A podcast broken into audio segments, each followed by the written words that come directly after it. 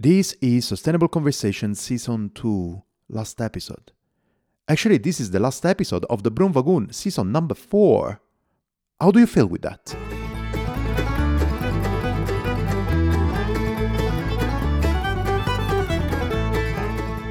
Hello, everybody, and welcome to Broom Vagoon. You will not get there on a road bike, and this is Sustainable Conversation, season number two, episode number four, the last episode of the Sustainable Conversation, the last episode of the Broom Vagoon podcast, season number four. Well, I feel a bit sad, I have to say. I feel a bit sad, but I really like whatever we accomplished this year. But we're not talking about that now. Probably we're gonna talk about that at the end of the episode. For now, I just want to say thank you to you to listen to all this amazing conversation. Thank you to everybody who walk with me and talk with me in this season number two of the Sustainable Conversations. It was great fun and we loved having conversation of something different than classic sustainability, but a bit more going in a different direction. And this is going to be exactly also the idea of the episode of today. But first of all, remember that you can share, subscribe, uh, what else? Um, rate, comment, do whatever you want about the Broom Vagoon podcast in any of your favorite hosts or application that you're using to listening to podcasts. Please do it because this is going to be super important for this platform here. And remember as well that down here in the description below, you can find two supporting links. One is the coffee link that gives me uh, gives you the possibility of pay me a coffee and then support this podcast in order to be independent also in the future. And also the link to the COVID jar. So the link directly to the website of the Sea Watch where you can drop some coins and support the amazing work of Sea Watch with saving the people, the refugees from the central Mediterranean Sea and uh, everything related to that. You know what I mean. Down there, you will find the link. Remember also that down there in the Uh, episode notes yes this is the name in the episode notes you will find as well the link to get your free region on Komoot. Or just you can go to komoot.com slash g and write broom and then you can unlock your premium experience for an extra region Let's jump back in the sustainable conversation. Season number two, I was still missing one piece. We talked about maintaining and repairing, we talked about swapping and not producing, we talked about developing strategies for a bit more of consistency as well as supporting the historical heritage and cultural heritage of places or the trails that we ride. I was still missing a piece. The piece that I was missing is going back to the corporate side small business though because a lot of small businesses are making things that are already sustainable without moving any other bigger production because that's the only way to sustain them. That's the only way to sustain their own business. Plus there are so many other ideas that are around in the production world like the circular design model? Well, I decided to approach Iris. Iris was Iris of the Iris brand. She was already in this podcast. We made an episode a lot of years ago, but we didn't talk about her brand. So I contacted her to talk a bit more about their sustainable model for the business. And then also Lexi uh, also part of the team in the communication and marketing side, joined the conversation because we wanted to talk about the workshop that they have done in the circular um, design model plus some of the lines, some of the products or the garments of the features that they developed from uh, other little design piece and other material, plus also having a look to what's in the future. So yeah, we talked for about one hour and we talked about all these little things and we talked as well about inclusivity. Take your time and listen to it. I think it's really worth it. Sustainable Conversation Season 2, Episode 4, the last episode of this season and of the mini series. And today I'm super happy of having two guests with me. One is a recurrent guest because she was here already some time ago. I actually remember that in that time I was recording in my cupboard in Berlin, so not in into that, and I was there trying not to make so much noise. Hopefully today the sound is gonna be a bit better, at least on my side. And the second one is another person that I met in Morocco one year ago, one year and some time ago, while she was actually on the rider's side. So I was really annoying then when you were riding, I think, Lexi.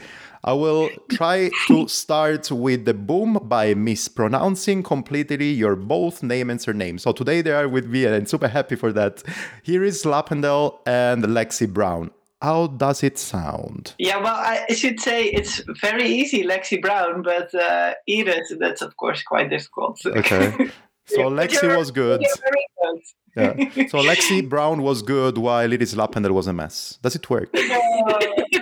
pretty good. It's pretty good. That's yeah. super awesome. Thanks a lot for being here. And as you know, everybody, well, probably something is pretty straightforward and self-explanatory is that thing that actually Iris is behind. Probably, I would say, uh, the starter, the founder of Iris, the amazing garment cycling apparels brand I'm gonna let you make the presentation of it. But also Lexi is now inside of the team because I'm so happy on saying that actually Iris is kind of growing because a lot of people are getting to know what's inside of the brand and which are the values and whatever and people are recognizing it and there are some more sales and everything is expanding and i'm super happy when brands in this way are moving in the right direction and this is the one. So today we're going to talk about sustainability in the iris brand but i'm pretty sure that we are going to move around also some other topic. Maybe we can start by probably not everybody knows you so we can start actually with a little presentation about yourself and I would say that probably should I lead this conversation? Iris, do you want to start? Because probably you are used to uh, recording with me and when my stupid things that I'm saying. Yeah, I, I actually remember the first uh, podcast we did. I think there were, you were above a cafe or something with very noisy background. We had to stop a few times. So, congrats on your uh, move. you know what, Iris, if I can interrupt you for one second, I was in the cupboard of my apartment and there were construction uh, construction works oh, yeah. on the room just above me. and today they are cutting trees. They're cutting trees, sorry, really in the corner of my flat. I think it's a constant. Whenever we are recording together, there's some noise coming from outside. I think you're going to listen to some of that. But by the way, sorry. okay well uh, first of all yeah thanks for for having us both it's really great to be back and chat with you and uh, it's also uh, yeah really nice um, so lin- little introduction yeah. uh, Iris Slappendel. I'm I'm uh, I'm a designer. I'm a, pro- a former professional cyclist, and when I retired in 2016, I started to build my own brand of cycling apparel amongst some other projects that I'm uh, I'm doing.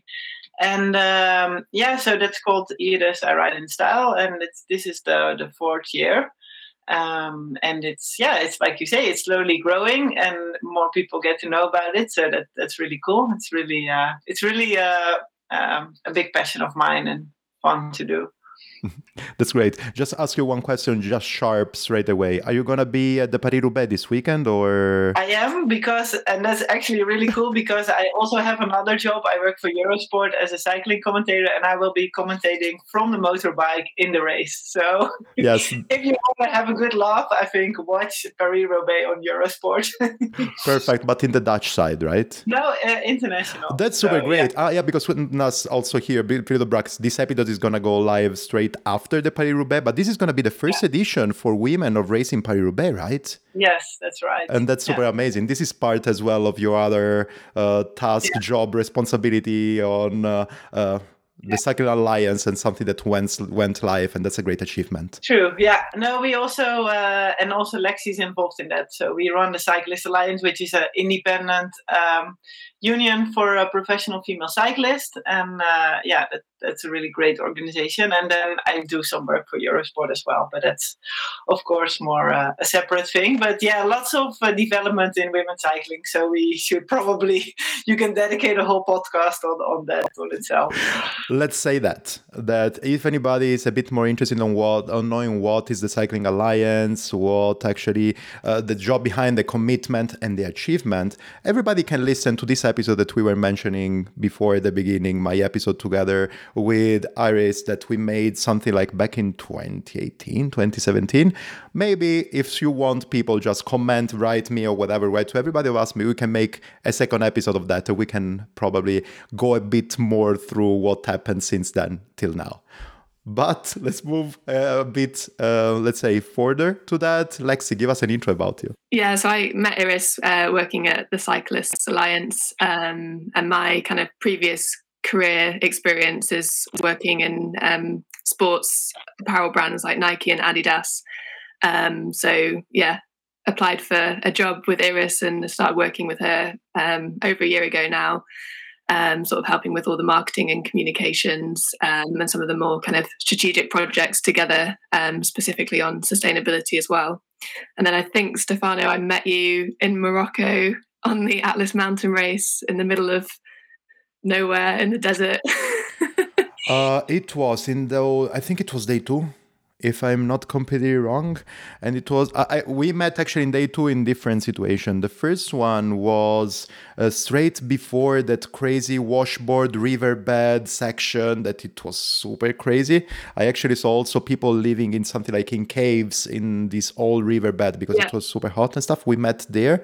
We met the day before in day number one at the beginning of uh, actually at the beginning at the end of the first climb. This was another thing, and then we met. Do you remember? Is it was still day two or day day three when you got so many pinch uh yeah pinch stuff or whatever yeah. punctures and I was stuff. doing it as a pair and my uh, yeah it's true. Okay. boyfriend had suffered multiple punches probably because we were carrying too much water or something so uh, yeah yeah yeah. but yeah it was definitely an adventure um, and a cool race to be part of. No it was uh, no I, I remember that it was really great it was the rust race that I t- took part as a media person actually. Uh, and it was yeah beginning of 20 before all the Wait. For all the craziness. Yes, I have here. Actually, I don't have so much money because I donate already everything that was here. Do you know what's that? The, the boom wagon COVID jar.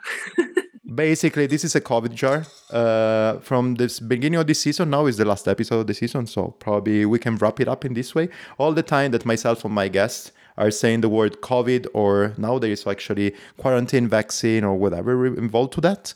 Um, actually I drop one coin here because I can completely understand that, especially in 2021, uh, the, tw- the 2020 we were pretty sick, I mean, and tired of listening to this word and everybody talking about that. I was trying to avoid it as much as possible. Yeah. But if you have to put it in a context, some stuff, and this, for example, is the perfect case you need to mention it and at least making some good things out of it by dropping a coin and giving all the money that went here and that are here to a charity and actually donated everything to the Sea Watch that are saving um, uh, the refugees from central Mediterranean.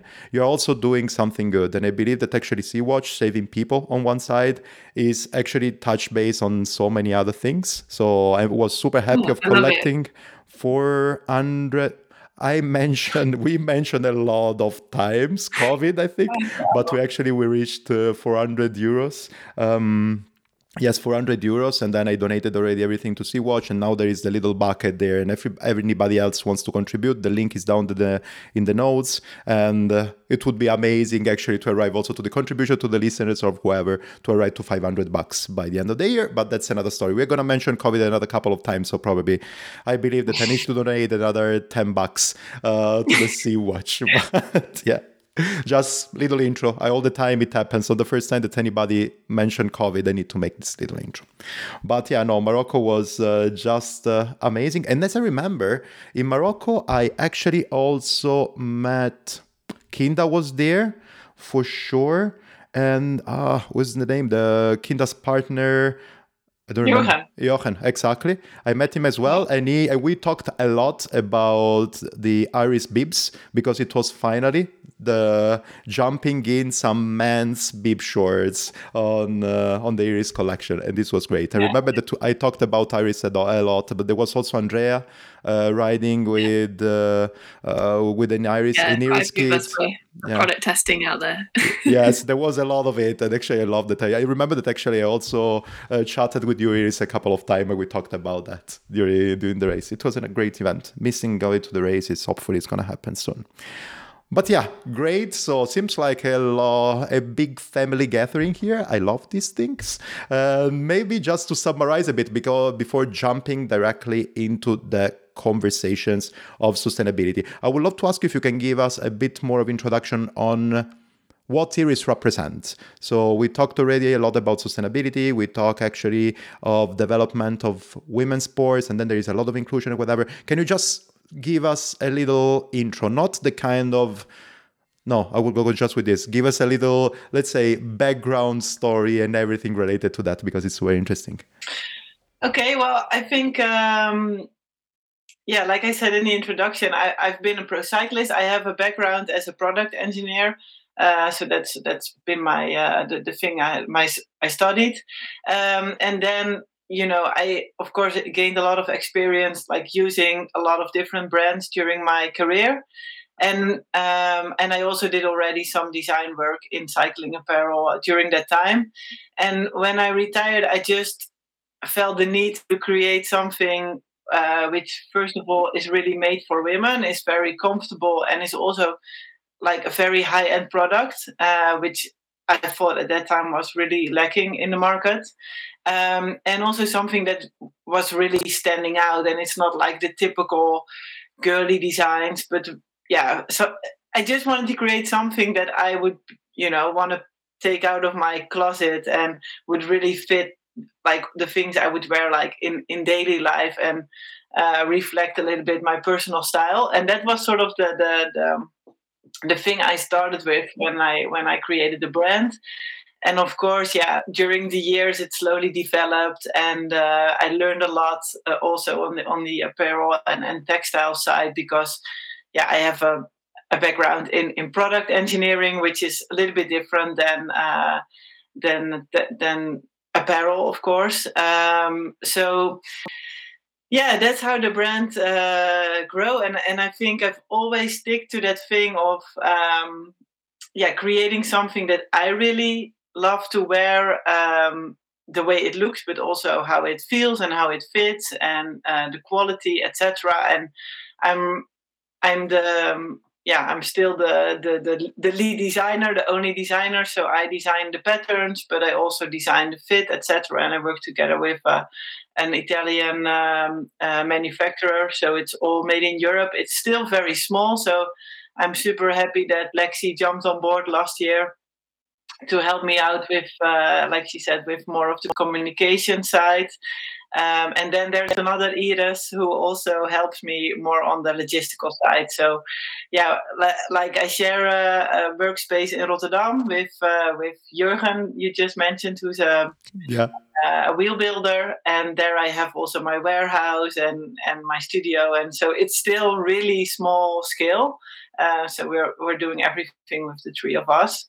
Uh, but I love that actually because you have a lot of control and you have you have the communication with the customers. You learn a lot and yeah, I think that's that's a little bit where we are. And and most of all, I think. I mean, I took myself as a um, um as the, as the start to create something that I wanted to wear. But of course, during the years, I learned a lot about my customers and what other women wants to wear. And I think that really is how we developed. Like we it's not just making apparel; it's really giving uh, women uh, a piece of apparel that they that make them feel really confident on the bike. That gives them that extra bit of fun, but also they wear it and they feel like, oh, yeah, it's just great. I can ride my bike and feel really good and I look cool. And yeah. And I think like working with Iris, both from the Cyclist Alliance and from the brand perspective, like it's really clear she has this activist mindset. And, you know, cycling as a sport generally is quite rule based, it has quite a history. And we just really wanted to showcase how Iris designs kind of break away from that expected form and they can allow women to kind of just express their personality on the bike and not feel judged. And you know it's it's quite an intimidating sport to get into. And we just really wanted women to be able to not feel judged or needing to conform to these kind of cultures or societal pressures. And riding a bike is just generally fun and it makes you feel happy and free and essentially that's the kind of ethos and the mission of the brand is just to get more more booties on bikes and kind of making sure that we're designing apparel that fits all the different shapes and sizes um, and abilities as well that come into the sport because it should be the most accessible sport but actually it can be quite exclusive and intimidating and that's not what we want. So yeah, it's been really interesting kind of getting to know Iris as the founder and the designer behind the brand and building those kind of brand values and mission statements so that we always bring everything back to that. And um, yeah. No, that's uh, that's super great. And actually, I love the uh, the point that you stressed on. Yes, cycling by nature, right, right, uh, has to be the most accessible sport because all of us, when we were kids, we were riding the bike. All of us put different effort and different things, but still we are all together when we are ride the, riding the bike. Is yourself and your bike and the nature outside super accessible, nothing else. But because of Yes, I can be harsh on that because of marketing rules. And I say marketing rules because I'm part of the, anyway, so the marketing community. But because of marketing rules, in order to, uh, I don't know, give a bit more of a, a higher price point on one side and giving actually a bit more of fidelization, that's another thing that we can say. People like to split up cyclists themselves in chunks and letting people see each other, let's say, with a bit of sus- suspect. Let's put it in this way. And uh, instead of putting everybody together, you're just creating tribes. And there are a lot of brands that call they like to call themselves a tribe against this one and against the other one. Instead of saying, okay, we're all together, let's do all together, just move around with our different style just to have fun. People say, no, you need to just to be completely sincere, the, I think it was an exaggeration, but also on the other side, calling it in this way, the Velominati rules, for example. I really think that that's so much crappy because you're putting rules. You cannot do this. If you want to go on the bike, you cannot do that. Of course, they are ironical, but on the other side, they are still saying you cannot do this, you cannot do that, is putting some barriers on cycling that should not have it. And having conversation with people behind brands that actually support the inclusivity on that gives a bit opens a bit the window the window of the sticky of the stinky rooms where actually we ended up being as a cyclist right? And actually opening the window and getting some fresh air inside makes a bit more of funny ideas and nice colors as well, because otherwise we don't want to have only people wearing black riding the bike. We want some more colors as well, because colors is creativity. And actually pops a bit out on the word that actually, on the door, on the closet where we closed ourselves. I don't know if it makes sense, but yeah, that's what it is. I try to put a lot of passion when I actually make this statement, and sometimes I think it's needed. Just talking loudly about inclusion, it's uh, it's something really important. Yeah, I think you're right, and I think also because you know when I started, I and like I said before the show, I talked to you. I don't know, I don't know anything about marketing. Um, yeah. but, but that's okay because it. I think it it it's yeah. You then you stay really close to to yourself and your initial uh, uh, objectives, and I think it's also what makes a brand stand out. Like for example when i when i think about photo shoots or creative photo shoots i really think about like what i would do as a cyclist and what i would love. And sometimes i go completely over the top but at least that you know attracts attention without even having that marketing for behind.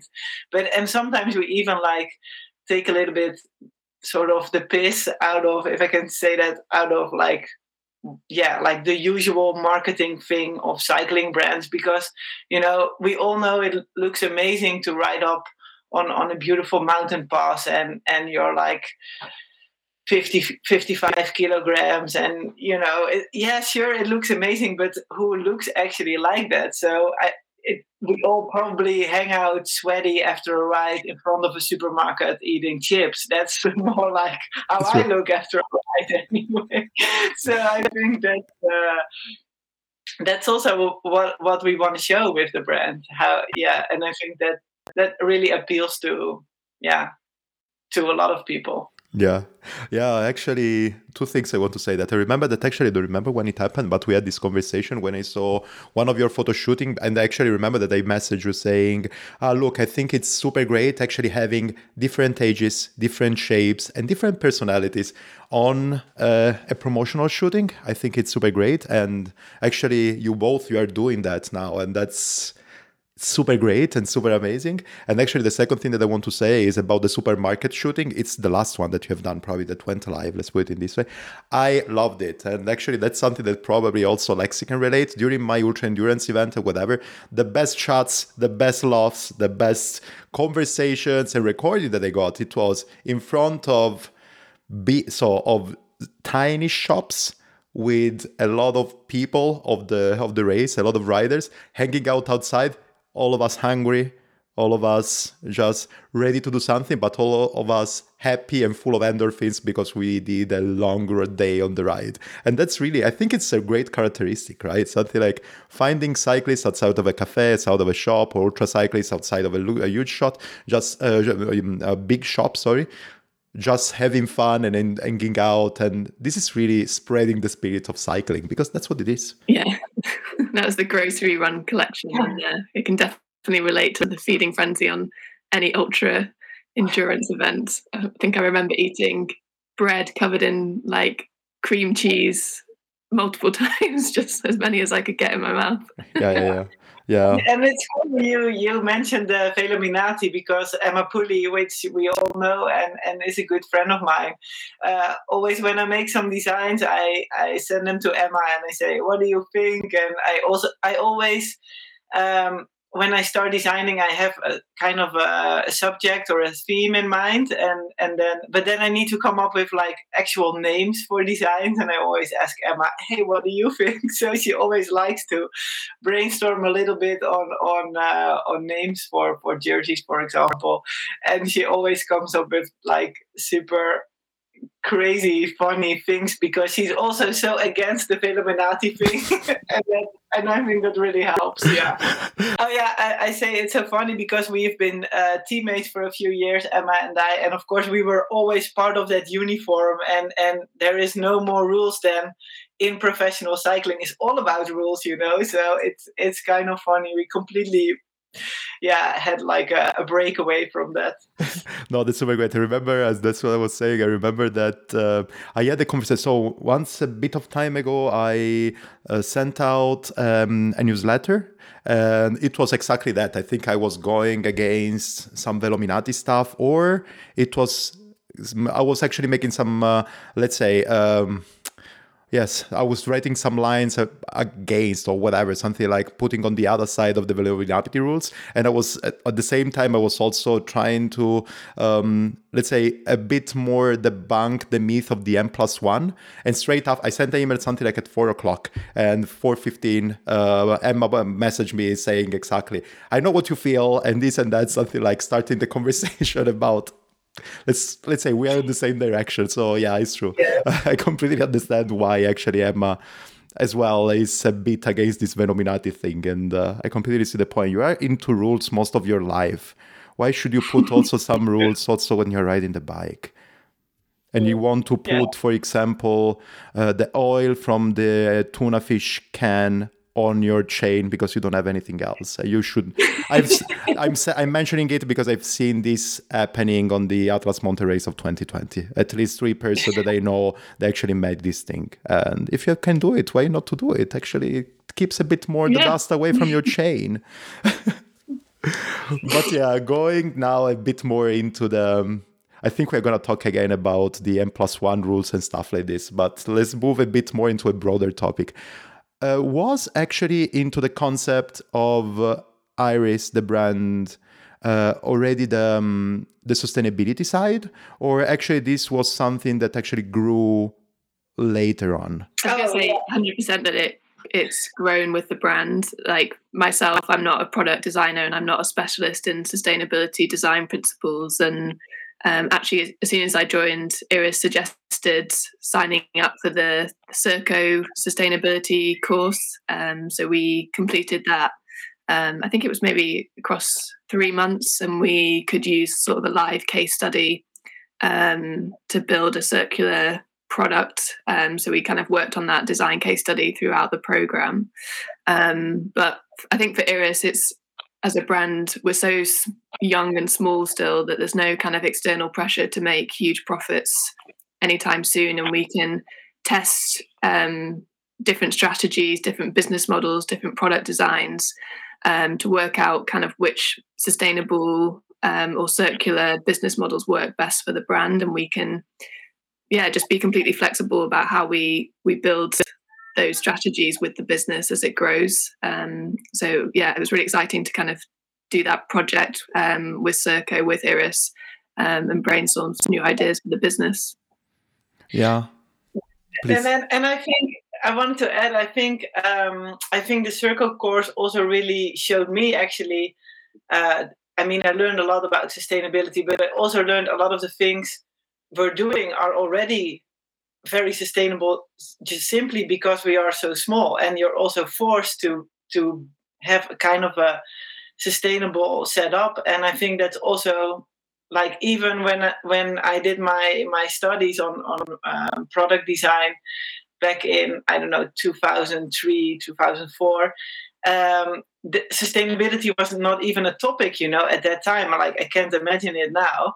But I was creating bags out of recycled material. And from the beginning of the of the brand I made, for example, merino base layers out of that stock material that I could get my hands on, or other uh, products. But that was not specifically because of the sustainability mindset, but more also because I wasn't able to buy 300 meter of merino uh, fabric you know so i was looking for ways to to uh, to create really small uh, quantity products and uh, but the Circo course yeah like like lexi said it really it really helped uh, to think it through and and yeah to to also see the the opportunities of i mean there's a lot of challenges of being a very small player but it also gives a lot of opportunities because yeah there isn't that that uh, external pressure on making profit. And and we can still really decide completely ourselves how we how we make products and where we get our materials from and etc so there's also a lot of control. Yeah yeah yeah. Um, can just can i just ask you to make maybe a step back? Can you tell us more about two things? First thing was actually the uh, you call it circular production right? Or uh, something similar. And as well in what did consist the in what the circular workshop consist yeah, so the um, Circo kind of workshop was um, it's a Dutch-based company, I think, that ran the program, um, but it taught us about different circular business models, circular design strategies, and then we used a live case study. So Iris and I decided to choose whether we could um, design and create a bib short essentially that had a lifetime guarantee. So if you bought this one pair of sh- shorts, you'd never need to buy another pair for the rest of your life. And that obviously comes down to lots of different challenges that you need to solve. So the way you actually make and assemble the product um, needs to have materials or components that all degrade at the same time. So you're not having to, or it has a component that can easily be disassembled and replaced or repaired.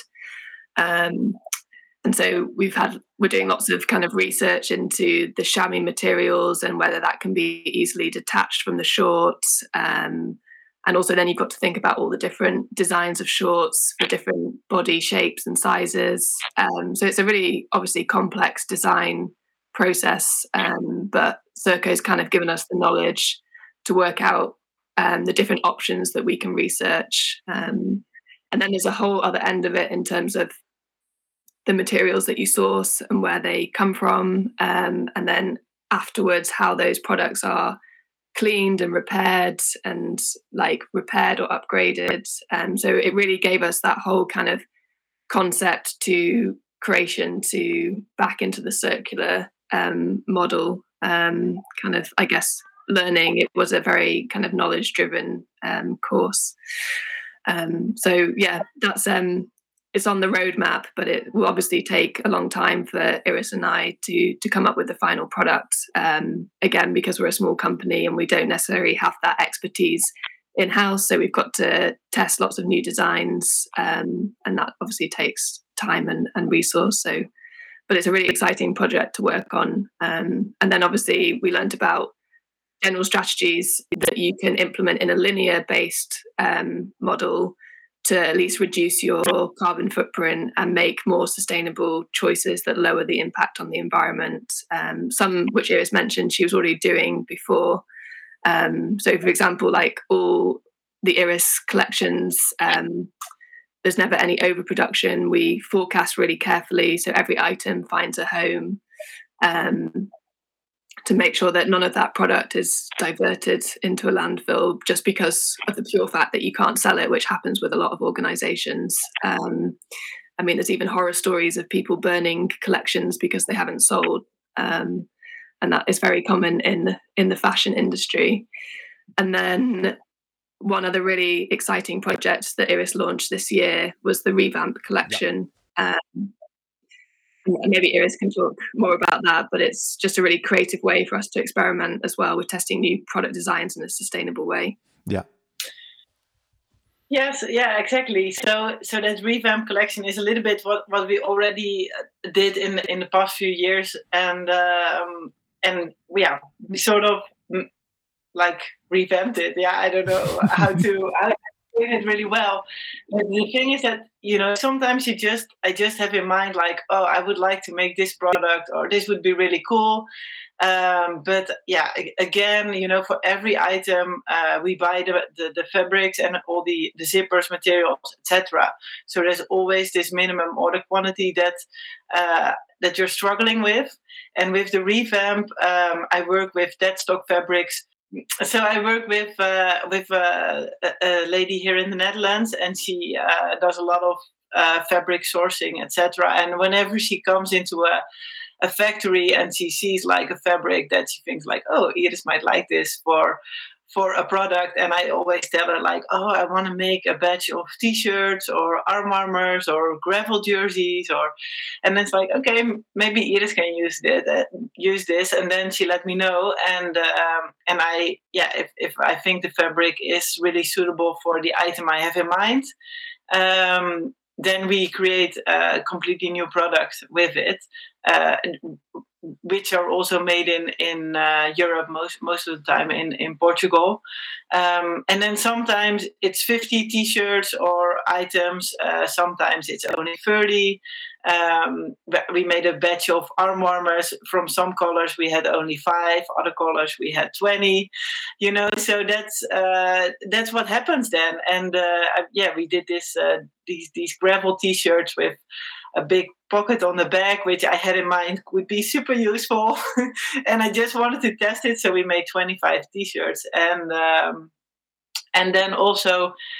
Um, so that's really the revamp collection, and we will keep that going. Uh, there's another long sleeve uh, technical T-shirt coming up now, um, also in in a pretty small batch, um, and in a completely different color. And then the fabric is slightly different. But so that that's will it I would just say like every time um, um, yeah new products will come by and it's a great way to experiment with new products but also to make just simply very creative and original items that uh, yeah you will probably won't see five other people's people on your right wearing the same t-shirt which is also something i would really like. Um, and then um, and then with the revamp collection we also made a series of bar bags which was really nice. Uh, i think you sold them out in something like a couple of days or stuff like this. It was a snap hours, couple of hours exactly. It was really a flash. Yeah true true. And and um, that was also really cool because yeah like i said when when i was still studying i made uh, bags from uh, recycled material and and I made my own bike bags, etc. But I'm you know I, I already do so much stuff so i couldn't like also uh, sit behind the sewing machine and create a whole range of uh, of bar bags so i partnered with um, Foskea, who has like um, a small atelier in in wageningen in the netherlands she makes uh, bike bags, custom made bike bags, and I got like my hands on like a uh, like a surf um, uh, sail, a boat sail, um, and um, from from Sea to Summit we got like a bunch of um, uh, mattresses, um, air mattresses that were um, yeah went back for uh, guarantees or what guarantee or those kind of reasons. So yeah, she made a, a lot of cool bar bags with all that material. Uh, and um, yeah, they sold out really quickly. And there will be more made in the future as soon as we get, like, for example, more mattresses or other kind of items. But we will not buy specifically new materials to make those bar bags because that's not the that's not the idea behind it. It's really to give an old product a new life. And um, and yeah, I think it's it's turned out really nice.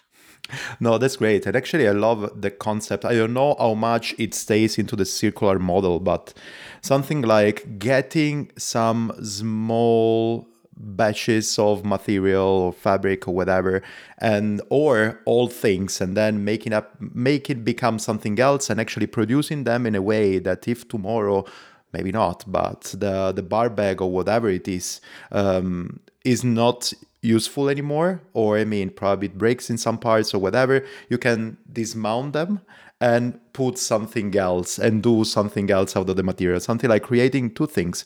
First of all materials and using materials that can be reused over and over so pretty uh, tough pretty strong that can be reused over and over and actually making also a production that can be uh, let's say can be actually assembled and disassembled or repaired easily. This is more or less the concept right yeah.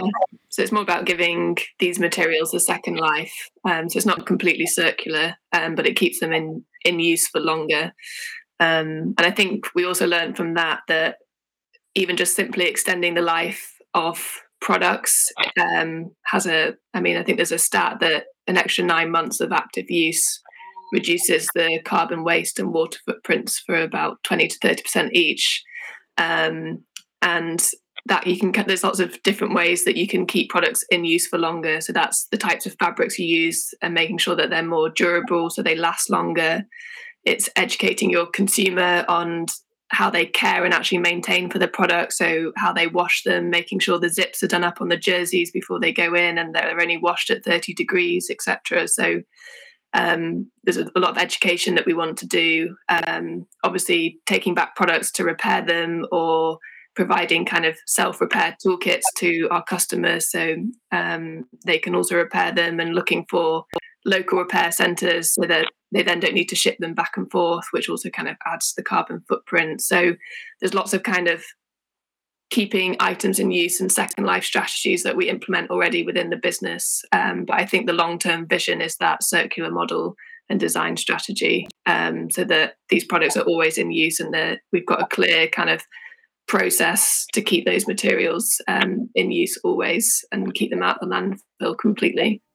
Yeah, another thing that actually I want to just uh, something like cherry pick and put again on the table on um, on the conversation that we had. You know what? Actually, getting back, for example, on the N plus one stuff and whatever.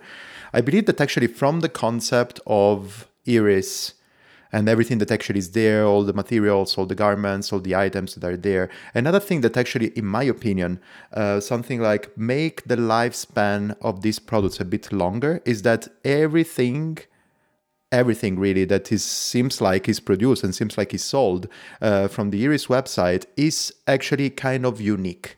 So, because what's the thing? From season to season, you want to get a new product just because you want to change, for example, I don't know, the color or, yeah, basically the color or just the design or whatever. While with the iris product the thing that i can see is actually that every product is quite of unique in terms of course of shape use and we were talking, for example, before about the, the gravel t-shirts with a big uh, kangaroo pocket on the back. These are stuff that are really unique. So once that you have one product like this, and on the other side, you know that is kind of also coming in a small batch. So you're not going to find the same product next year, exactly the same. You're going to find something different. The first thing that you have, you want to keep it forever and ever. So you want to maintain a bit more, you want to use a bit more. You don't want just to replace it with another crappy product uh, just for the sake of changing the design. That's, I think, is also another aspect on sustainable uh, sustainable production that always um, very often is overseen because if all of us and I put myself as well in the bucket because most of the time I also produce my own garments with my logo, with my stuff because they look good or whatever. But if all the time we are producing the same things year over year by only changing the design without giving without giving anything of unique on that, the only thing that you're nurturing is actually the mass production, the minimum. How do you call them? Uh, well, yeah, order quantities. Exactly, yeah. the minimum order exactly, quantities. Exactly it. Why if you're putting something a bit more unique then you are not keen. First of all producing the same crap over and over and second thing not to buy the same crap over and over. And i say that because we were discussing about that. I moved apartment and then fortunately i had my mom visiting me and helping me putting stuff together. Well i was putting in my back in my garderobe all the bicycle stuff that I have. And then I thought, I don't want to buy new bicycle things for at least four years because I have so many things. And my mom as well said, Why do you have all these things? And then I said, Okay, because most of the time I don't pay them. And so I receive them and then they are there. So I felt like really overwhelmed. I don't want to buy new stuff over and over just to change the design. It's just getting something unique and keep it for longer time. In this way you're really reducing the yeah the carbon print or whatever or just in general the crap that you have in your closet. Yeah exactly. And you take more pride in what you own. And i think what's also really important is the color palette that iris works with on every additional season. So she makes sure that if you bought something from three seasons ago it will still match the new season.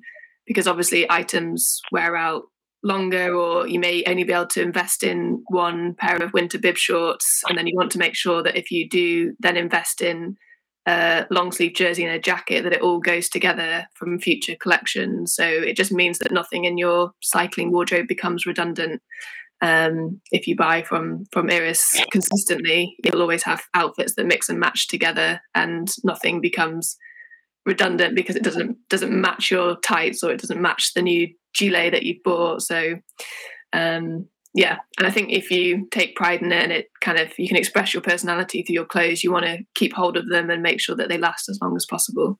No, yeah, absolutely, absolutely. That's that's really super super great. Going back to uh, the revamp collection, that is actually the thing we're gonna talk also about the future. But at the moment, it's something like is the, really the project that's shouts and actually super visible in these terms of uh, sustainability with all the work that is made actually in the background. How difficult was to actually uh, to pick up and to reach and to get the uh, the material the fabrics that you got in order to make two things actually? How difficult was to get all this particular material for the bags but also for the jerseys? And the second thing is you actually in this kind of situation make the design out of the fabric that you already collected or is the other way or you are looking for something that for the design that you have already in mind? Yeah it's a little bit two ways so first of all on the bags um, i'm a person like like i'm also moving and uh, i have my whole house is like stocked with with stuff because I save everything. I still have clothes from when I was 15 years old because okay. I think they're all unique pieces.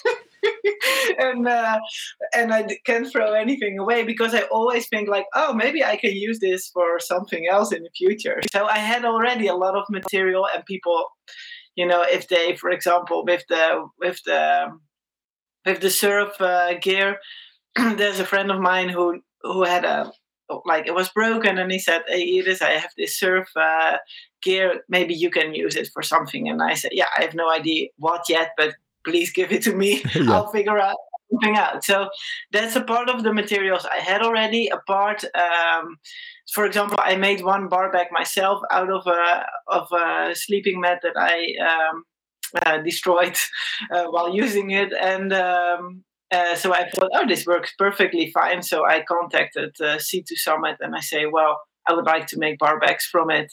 Do you have more of those? And then they had, and they were like, oh yeah, great, because we were just just about to throw them away next month. So uh, yeah, please have them. So there was also I, I searched for it, I asked for it, and there was stuff I had myself. And with the uh, apparel, it's a little it's a little bit of both. So for example, the the gravel T-shirt was something I had in mind and I wanted to make make. And like I said, with the with the person I I worked together on the fabric sourcing, I told her like this is an item I want to make. Maybe there is something you've seen or you found or you know um, um, a fabric we could use for that, a, a, a leftover uh, fabric. And um, the arm warmers, for example, was something that she said, "Hey, Iris, I have this super nice fabric. Uh, maybe you can make something of it." And first, I thought, mm, maybe I can make like sport bras from it. And then I thought, well, maybe arm warmers is is uh, is something that fits my collection really well. So then we try to make arm warmers out of it, which was like a perfect material for it. So it's it's both. Uh, sometimes I with merino, I, I really search for merino um, uh, leftover materials, for example. Uh, but they're quite a little bit harder to find, which is a good thing if it's hard to find because that means that most is really fully used. Mm-hmm. Um, so yeah, so it's it's both both ways. Yeah, sometimes I have something in mind, and sometimes I use it to actually come up with something. Yeah, yeah, yeah. No, it's super great and uh, super, super clear. Another thing that actually pops up into my mind. So, mm, I'm trying all the time actually to ask this question, not to put them down in a too harsh way, but I'm gonna do it in an harsh way. Who cares?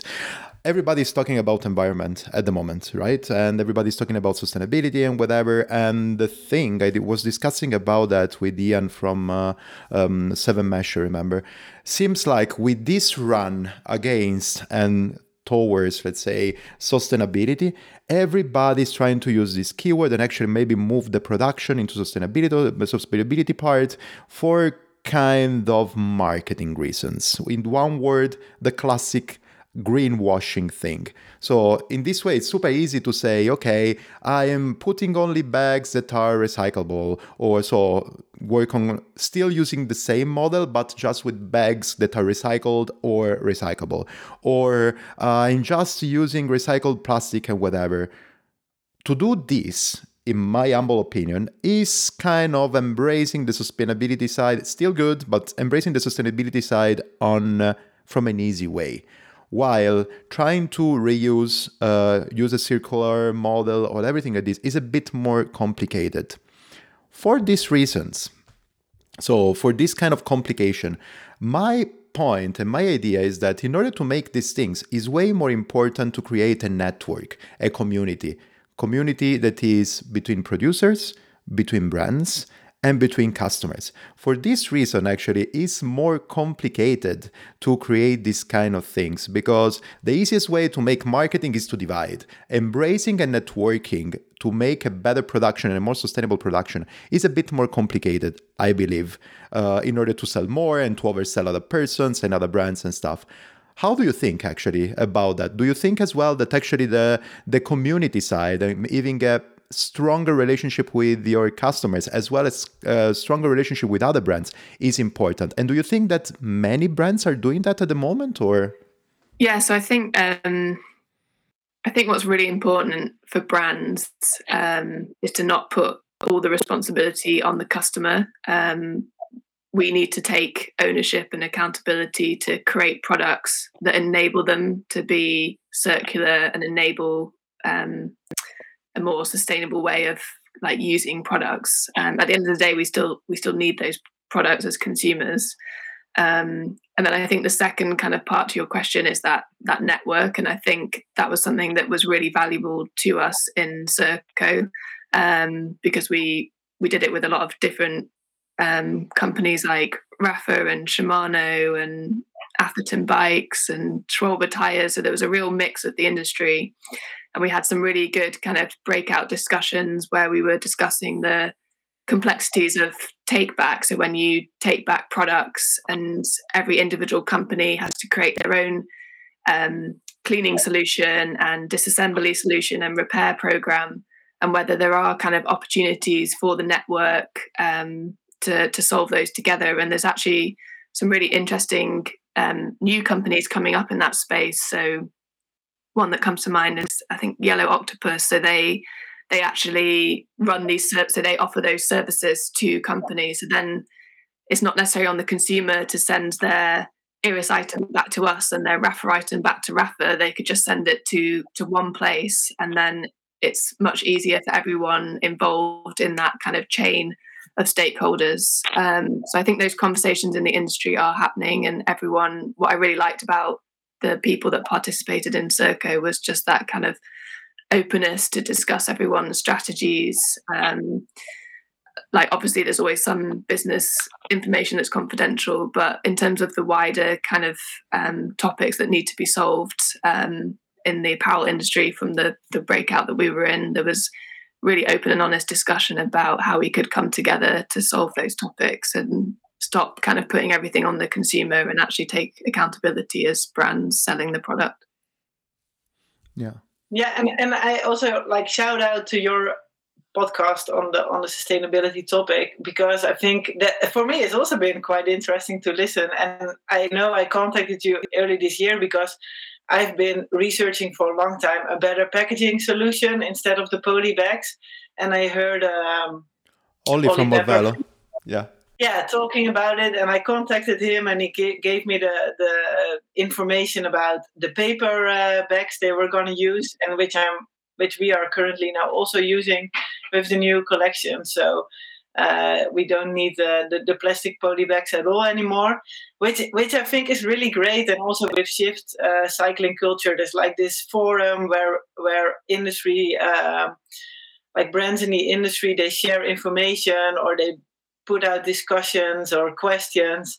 So I think that's a really really cool thing that we go away from that greenwashing and just doing just using I don't know, recycled fabrics or whatever because we need to do it now because everyone is doing it, but really because um, we believe that it's our responsibility to uh, to to make a change. Um, so yeah, I, completely agree with you there. Uh, yeah, yeah, yeah.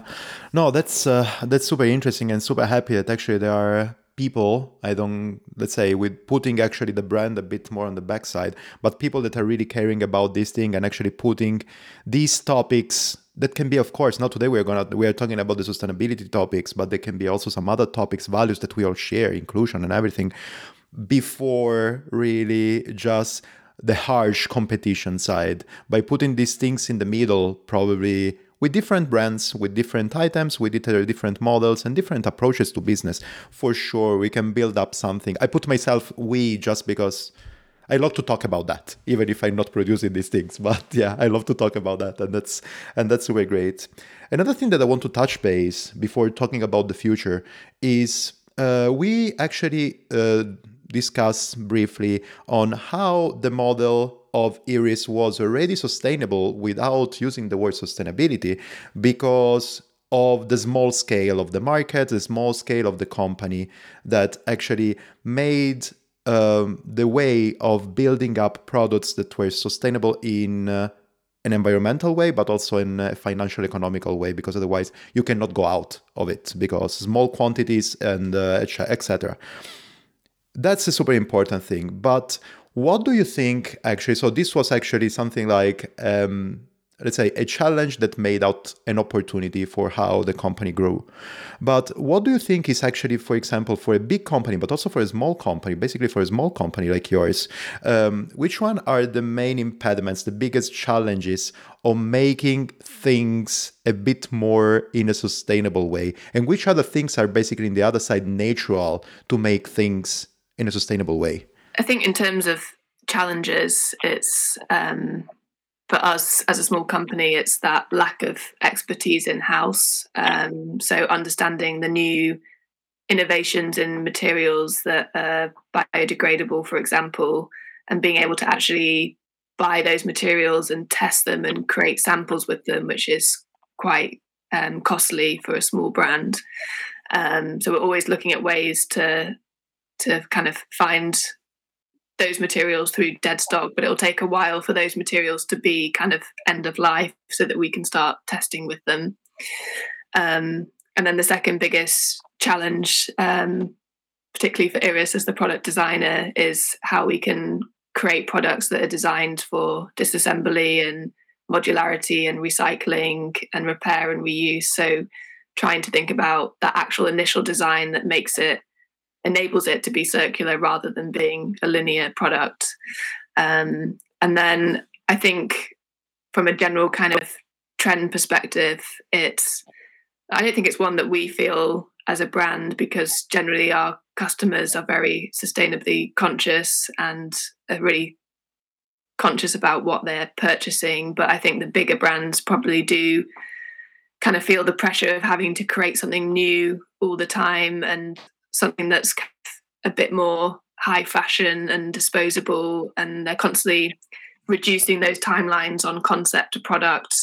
Um, whereas yeah we take the time that we need to get the right product that's going to hit all the objectives of the brand and the, the sustainability requirements. And the circular project that we're discussing now, you might not see it for two or three years because it will take us that long um, to work out the right combination of materials and components and how it all comes together. Um, but bigger brands might have a pressure to deliver that in eight months or something, and um, you know, then they might have financial targets that they need to hit, and then so they've got to sell a core range that doesn't use the the right materials, or I don't know. I'm just kind of making it up, but I think they're the biggest kind of challenges for from an apparel perspective, um, and especially from a performance sports apparel where kind of I guess more specialist materials are needed to whether that's to keep you dry from the rain or warm from the cold.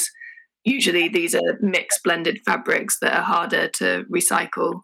Um, so I think there's a lot of innovation that's required there from the suppliers on what materials we can use that still kind of have the same high performance sports like effect that we need and it's also up to the consumer if you're not going to be riding in the torrential rain do you really need the highest end performance rain jacket um, maybe you actually only need a, a warm jacket because as soon as it starts raining you're diving into a cafe or a bus stop or you've probably not even left the house so it's but it's always like if you if you see it and it's new and it's shiny, you want it, and it's just changing that consumer behavior as well. I think when it comes to high end performance apparel. Yes, absolutely. Cool. Uh, no, yeah, that's uh, that's super super interesting, and uh, I, was having this conversation about the challenges of design for more sustainable products. I was having exactly this conversation with Gavin in my episode number two of the sustainable conversation. I and we were saying it's it's really exciting at the moment being a designer for this sport apparel at the moment because otherwise until now maybe some material have changed uh, changed or whatever but really there is so much innovation that can be done starting from the user behavior and for the user need. So not just sparkling the um, the idea on what to use on any kind of single items for any kind of possibility but actually having the item for the possibilities for the things that you are doing and actually making this kind of thinking in this direction is a great challenge and a great opportunity for designers at the moment. And uh, it's really it's really exciting being there yeah for us as well and actually just getting our community involved so we've already run a workshop in rotterdam called uh, bibs for all booties and bodies um, just to get input from our customers on exactly what they need and what they want for their different shapes, sizes, abilities, etc. Um, and we've just launched the School of Rocks, um, which is powered by Iris. So that's getting more women off the road um, onto trails, giving them the confidence to ride their bikes um, across different terrain. And we're hoping to do some more workshops um, with those women as well, because again, that's a different need to road cycling or racing kind of performance apparel. Um, so yeah, we kind of do really rely on that input from our and feedback from our customers um, on what kind of products they want to see in the future, and then we can start thinking about those in advance and designing different um, yeah circular design strategies for those. I just want to say two things. And then I will actually ask the last question, even if you answered me already a lot of times about that. The two things that I want to say I'm super happy first of uh, listening to all the great ideas that came out out of your um, of the Circo uh, workshop because you are not the first one. I actually also listened to the idea of a friend of mine. He works for one of those. I'm not gonna say it here on records because it can be confidential. He works for one of those big companies for cycle bicycles. So one of the big ones in the uh, cycling world. And he actually came out. He told me about an idea about a project that he's trying to pitch internally to make it happen and it's freaking exciting. And knowing that actually the circular economy the circular model is moving in this direction and big players are working on this direction, not only for easy things like the garments, the items, the apparels are, but also bigger things is just exciting. And I can't wait and super excited as well and super happy of living in the world that I'm living right now where there is so much innovation. The second thing that I want to say is everybody there, if you want to listen a bit more about the conversation and actually the conversation that Lexi kicked out, I mean, the School of Rock and actually the workshop about, how did you call it? Um, all pants. Bits for all booties and bodies. That's perfect. Actually you will find all the description and all the shout outs or whatever in the stories part of the iris website it's super interesting. Uh, and I was reading that. I tried to go there and read and read that. Okay, I'm also subscribing. I'm a fanboy, so I'm also subscriber of the newsletter. so I like actually to listen on these kind of things. And actually, also the School of Rocks is something that arrived to different part of my network. But initiatives like those are many, and they're all the time well described on the stories section of the Iris website. So go there and look for that. Well, uh, I just promise you not to be so much longer than one hour. We are around one hour. So I want to ask you the last question. What's in the future? What's in the future in terms of uh, the sustainability side? What's in the future in terms of how, in which direction do you want to move in terms of the on the new production, on uh, actually new kind of features or whatever for the community? What's next? Yeah, I think Lexi already said that, said something about it, but but really the um, yeah, especially making products more uh, circular, um, and um, so that like on the product side, um, maybe Lexi can explain it better. But really, I mean, that community part is is is really important, and I think um, uh, we've le- really also learned with just by talking to customers with the School of Rocks initiative, with the workshops, etc. It's just really cool to especially see now so many new women discover, or uh, I mean, new uh, cyclists. Um, and I think, yeah, lowering the boundaries of, of women to to to ride, uh, to ride off road, uh, on the road, uh, getting the right apparel, uh, getting affordable apparel. Uh, I think there's there is some um, opportunities there that we're working on, uh, also in a, in a very sustainable way. Um, yeah, and I think like through the community as well, we're discussing strategies around like take backs of products um, to create essentially like a second-hand range for women who want to just try the sport and they don't want to buy into um, you know expensive new product. They just want to have something that works is comfortable for them and can en- enable them to enjoy riding a bike without having a sore bum or getting a saddle sore and making sure that their boobs aren't juggling around while they're riding you know? So we we want to discuss how we can actually take old product back clean it and make it into secondhand gear that we can um, sell on at a really reduced price to our community members, especially in the School of Rocks. So yeah, there's um, we've got some exciting ideas. So we've got a lot of work to do to implement them all. That's super great. Anyways, they are reaching the point in a super super spectacular way at the moment. So a lot of work, but for now. Till now, I can say super well accomplished and super happy for that. yeah, yeah. I just want to give also another couple, let's say, a little parenthesis. I want to open some brackets here. Okay, most of the items that are on the Iris website are for women, of course, but people, if you are like me and you are a fanboy like I am, you can find also something for men. And I remember that I was having this conversation with Iris two or three times already. Plus, I am a great supporter of the super future females. Um, how do you call it? Something like line. Let's put it in this way. So i have t- two t-shirts and i think i have in my cart forever also the sweater. Probably now that the temperature are dropping uh, i'm gonna push the button and get it as well. So yeah you're gonna find something for us as well. And there's on the super future female thing there's always new things also coming. Like we make very small batches with uh, with um, artists or illustrators. So there there is we recently made a like a really funny pin uh, so there's always new things coming and all benefits will be donated to cyclist alliance to help um, uh, female cyclists um, so yeah that, that's that are i think all these like smaller projects are are just like the most fun. yeah, that's super great. Well, thanks a lot. For, uh, do you want to add anything? Ooh, um, no, not really. I mean, um, yeah, it was just really nice chatting with you, and I hope people enjoy it. yeah, and I think just um, yeah, if any other brands listen to this and want to work together or collaborate on sustainable initiatives, um, yeah, we're more than open to having those conversations. So yeah. Yeah happy to learn as well from other people so reach out. Yeah that's great and i can actually say as well and use but feel free to use me as a pivot something like to to drop you also some communication stuff. If anybody there is want to know more about Iris and the brand and actually the projects or whatever feel free to contact me to put you in contact. I think i can do it right?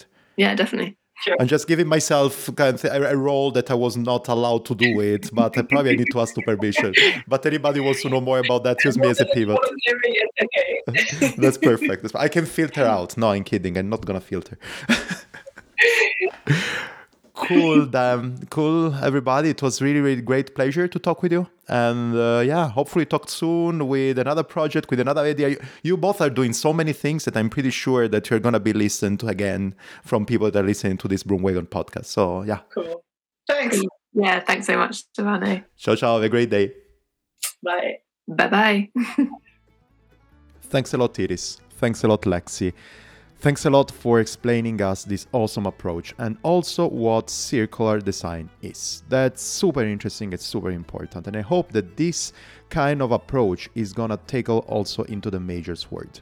We love small businesses, I really do, but I think that actually we're really moving the needle just when this approach is going into the major. And this is the example that many brands are doing. I'm not gonna go into the detail, and many other brands are getting in and I'm super happy for that. I really hope everybody that this sustainable conversation made you understand a bit more what's going on out in the world and as well that you got some of the taste on how different can be an approach to sustainability. There's not only going into recycling material, there's not only going into not plastic bags and all these things. There are a lot of ways. You just need to get yours and don't think straight on the easy way. Probably the way is difficult, but on the other side, it's really fulfilling. Thanks a lot for listening to this sustainable conversation. Thanks a lot for all the guests of this sustainable conversation and of the all season number four of the Broom Wagon. And thanks a lot to Komoot for supporting this episode and to everybody who dropped some coins into my Ko-fi account it means a lot for me. It means a lot knowing that around there are people listening to my podcast and there are people appreciating it. And this happened to me most of the time. I was at Grinduro this weekend and many people, people from the cycling world and the cycling industry and people just that are passionate and passionate about uh, cycling and stuff, they would see me and they were saying, "Ah, look, but do you are Stefano from the Broomwagon podcast?" Yes, I am. And all the time that you see me or listen to my voice and it sounds familiar, approach me and just give me an high five. I think it's enough. I'm really doing it for you and to make this community a bit stronger.